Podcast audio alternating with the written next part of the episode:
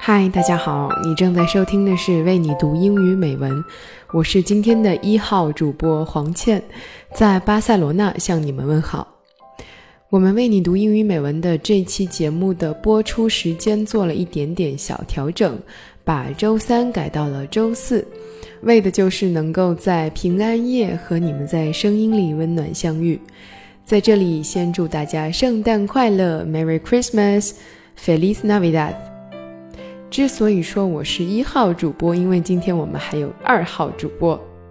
嗨，大家好，我是 Sean，在多伦多向你问好，祝大家平安夜快乐，Merry Christmas。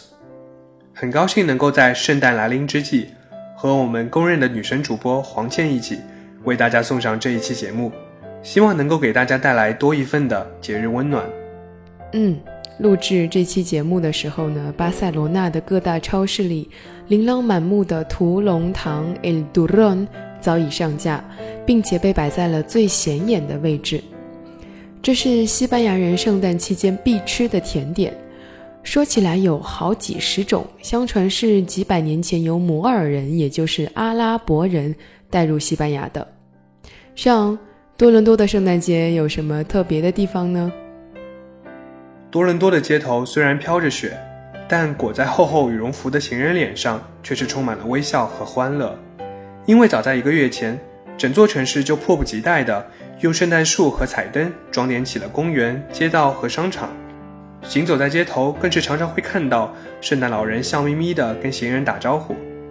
虽然对于圣诞老人究竟是哪国人还有这些国际争议，但是许多加拿大人却在心里把圣诞老人归为了本国人。因为谁让加拿大和北极挨着边呢？在这样一个寒冷的冬夜，外面可能刮着刺骨的寒风，甚至飘着雪。我想你们应该和最爱的人，不管是亲人还是爱人，在一起，互相拥抱，相互取暖吧。所以，大概符合这个气质的故事只有一个吧，《Twilight》，暮光之城。相信大家都不会陌生的。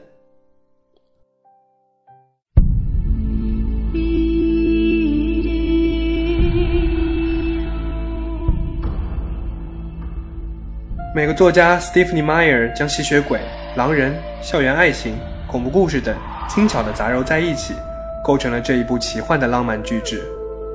女主角 Isabella 是一名高中生，因为父母离异，将自己流放到了福克斯这个偏僻且常年阴雨的小镇上，从此便彻底改变了她的人生轨迹，和吸血鬼男主 Edward 一起陷入了一系列的爱情漩涡。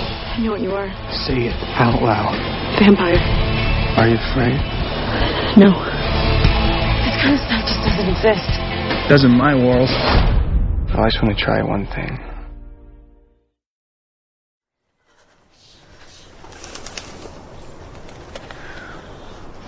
You're impossibly fast and strong. Your skin is pale white and ice cold. Your eyes change color. And sometimes you speak like like you're from a different time. You never eat or drink anything. You don't go out in the sunlight. 嗯，所以呢，今天我和 Sean 要为大家朗读的片段，就选自我最爱的《暮光》系列的开篇之作《暮色》的第十三章《Confessions》表白。这是 Edward 和 Bella 的第一次单独约会，在静谧的森林里。Edward 对 Bella 开诚布公，讲述了他的前世今生。最重要的是。他们终于对彼此表达了这危险却又如毒瘾一般猛烈的爱意。Out loud. Say it.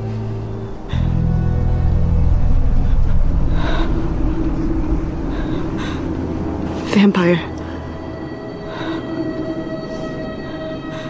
Are you afraid?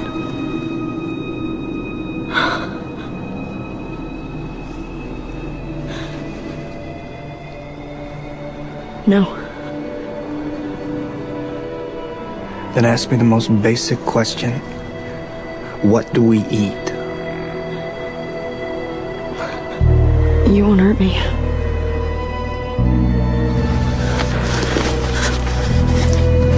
Where are we going? Up the mountain. Out of the cloud bank. You need to see what I look like in the sunlight.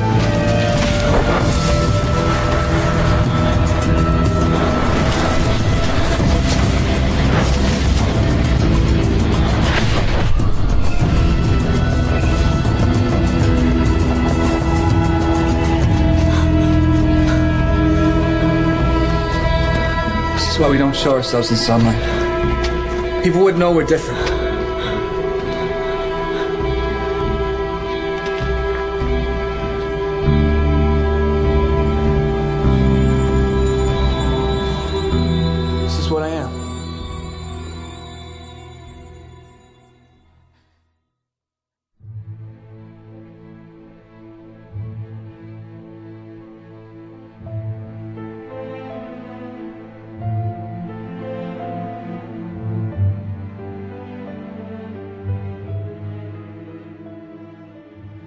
You see, every person smells different, has a different essence. If you locked an alcoholic in a room full of stale beer, he'd gladly drink it. But he could resist if he wished to, if he were a recovering alcoholic. Now let's say you place in that room a glass of hundred-year-old brandy, the rarest, finest cognac, and fill the room with its warm aroma. How do you think he would fare then? We sat silently, looking into each other's eyes, trying to read each other's thoughts. He broke the silence first. Maybe that's not the right comparison. Maybe it would be too easy to turn down the brandy. Perhaps I should have made our alcoholic a heroin addict instead. So, what are you saying is, I am your brand of heroin? I teased, trying to lighten the mood. He smiled swiftly, seeming to appreciate my effort. Yes, you're exactly my brand of heroin. I mean, is there no hope then? How calmly I could discuss my own death. No, no! He was instantly contrite. Of course there's hope. I mean, of course I won't. He left the sentence hanging. His eyes burned into mine. It's different for us. Emmett, these were strangers he happened across. It was a long time ago and he wasn't as practiced as careful as he is now. He fell silent and watched me intently as I thought it through. So, if we'd met in a dark alley or something, I trailed off.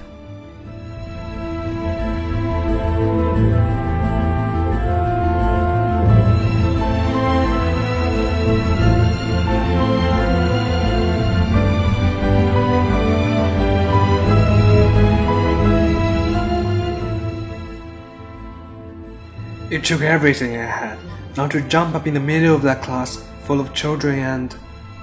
He stopped abruptly, looking away. When you walked past me, I could have ruined everything Carlisle has built for us, right then and there. If I hadn't been denying my thirst for last, well, too many years, I wouldn't be able to stop myself. He paused, scowling at the trees. He glanced at me grimly, both of us remembering. You must have thought I was possessed. I couldn't understand why, how you could hate me so quickly.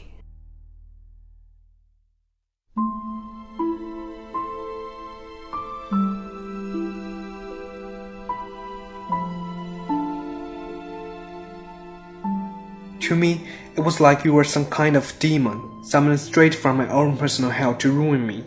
The fragrance coming off your skin. I thought it would be make me deranged that first day. In that one hour, I thought of a hundred different ways to lure you from the room with me, to get you alone. And I fought them each back, thinking of my family, what I could do to them. I had to run out, to get away before I could speak the words that would make you follow. He looked up then in a staggered expression as I tried to absorb his bitter memories. His golden eyes scorched from under his lashes, hypnotic and deadly. You would have come. He promised. I tried to speak calmly, without a doubt. He frowned down at my hands, releasing me from the force of his stare. And then, as I tried to rearrange my schedule in a pointless attempt to avoid you, you were there, in that close, warm little room. The scent was maddening. I so very nearly took you then. There was only one other real human there, so easily dealt with. I shivered in the warm sun, seeing my memories anew through his eyes. Only now, grasping the danger.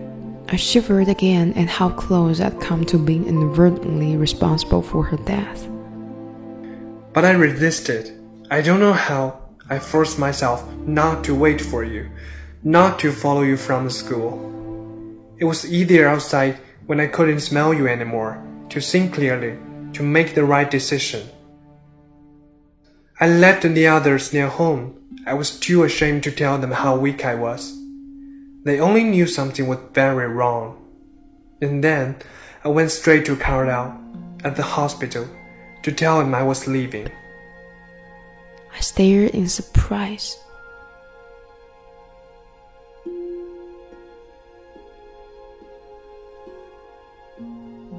I traded cards with him. He had a full tank of gas, and I didn't want to stop. I didn't dare to go home to face Esme she wouldn't have let me go without a scene. She would have tried to convince me that it wasn't necessary. By the next morning, I was in Alaska. He sounded ashamed, as if admitting a great cowardice. I spent two days there with some old acquaintances, but I was homesick. I hated knowing I'd upset Esme and the rest of them, my adopted family. In the purity of the mountains, it was hard to believe you were so irresistible. I convinced myself it was weak to run away. I dealt with temptation before, not of this magnitude, not even close, but I was strong. Who are you? An insignificant little girl? He grinned suddenly. To chase me from the place I wanted to be, so I came back. He stared off into space. I couldn't speak.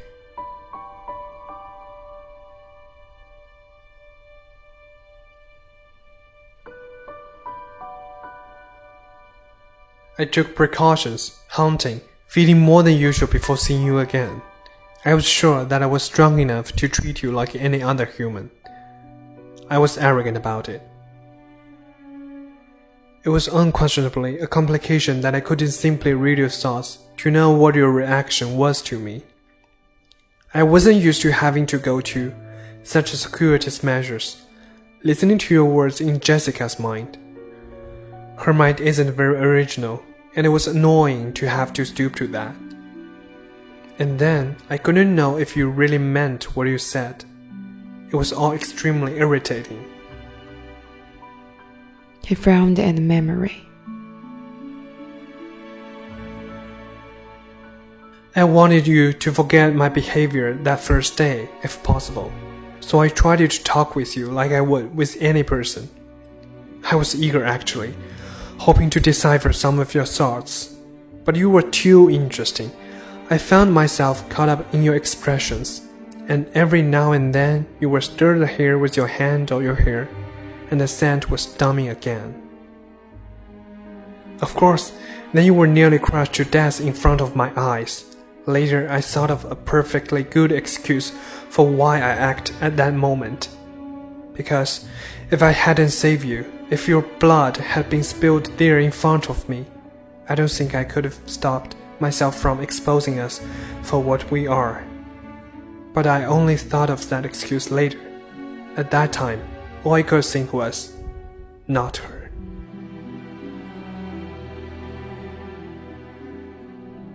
He closed his eyes, listening his agonized confession.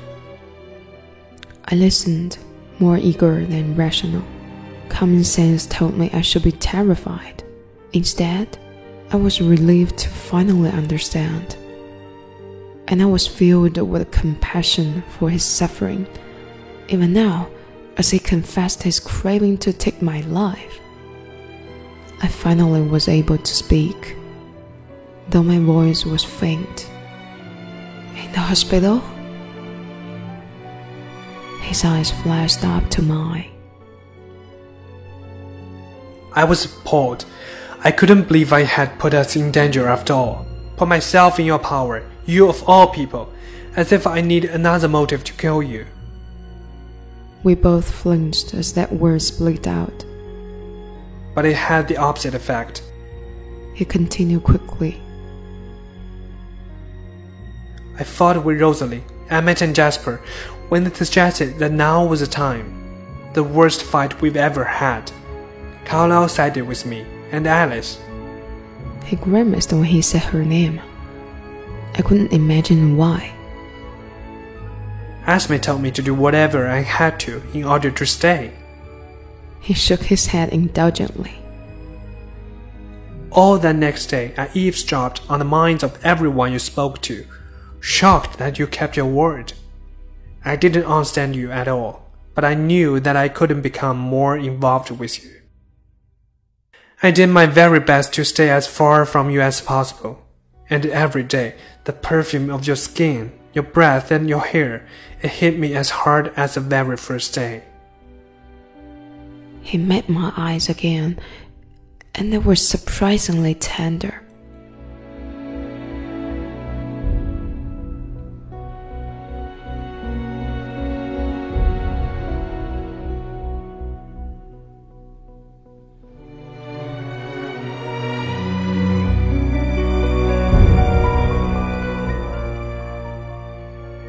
For all that, He continued.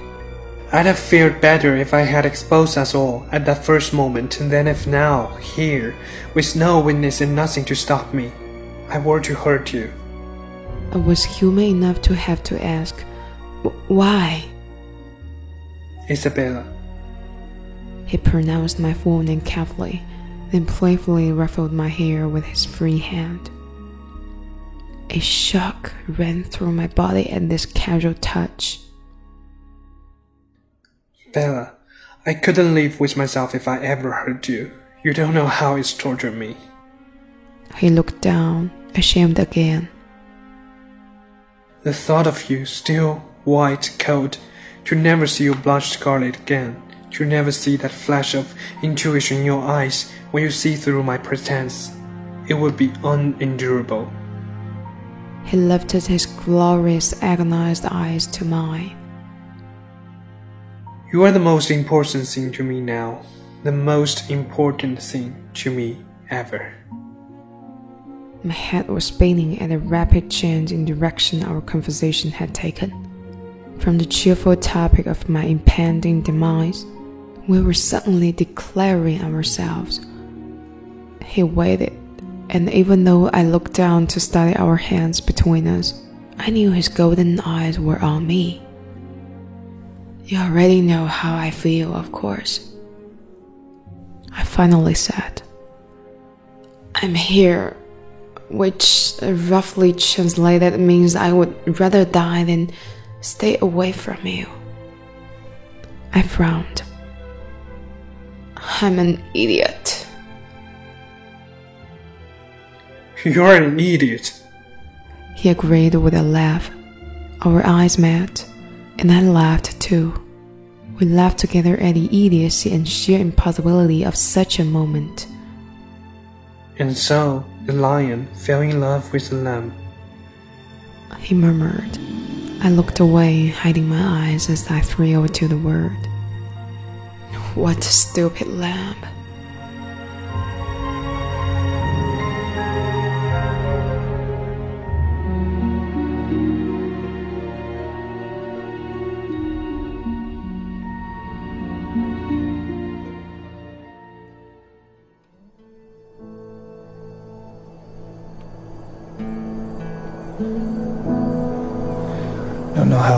Waited for you.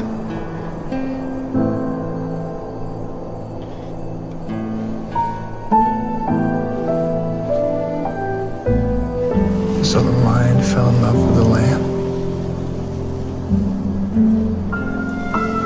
What a stupid lamb. You sick, masochistic lion.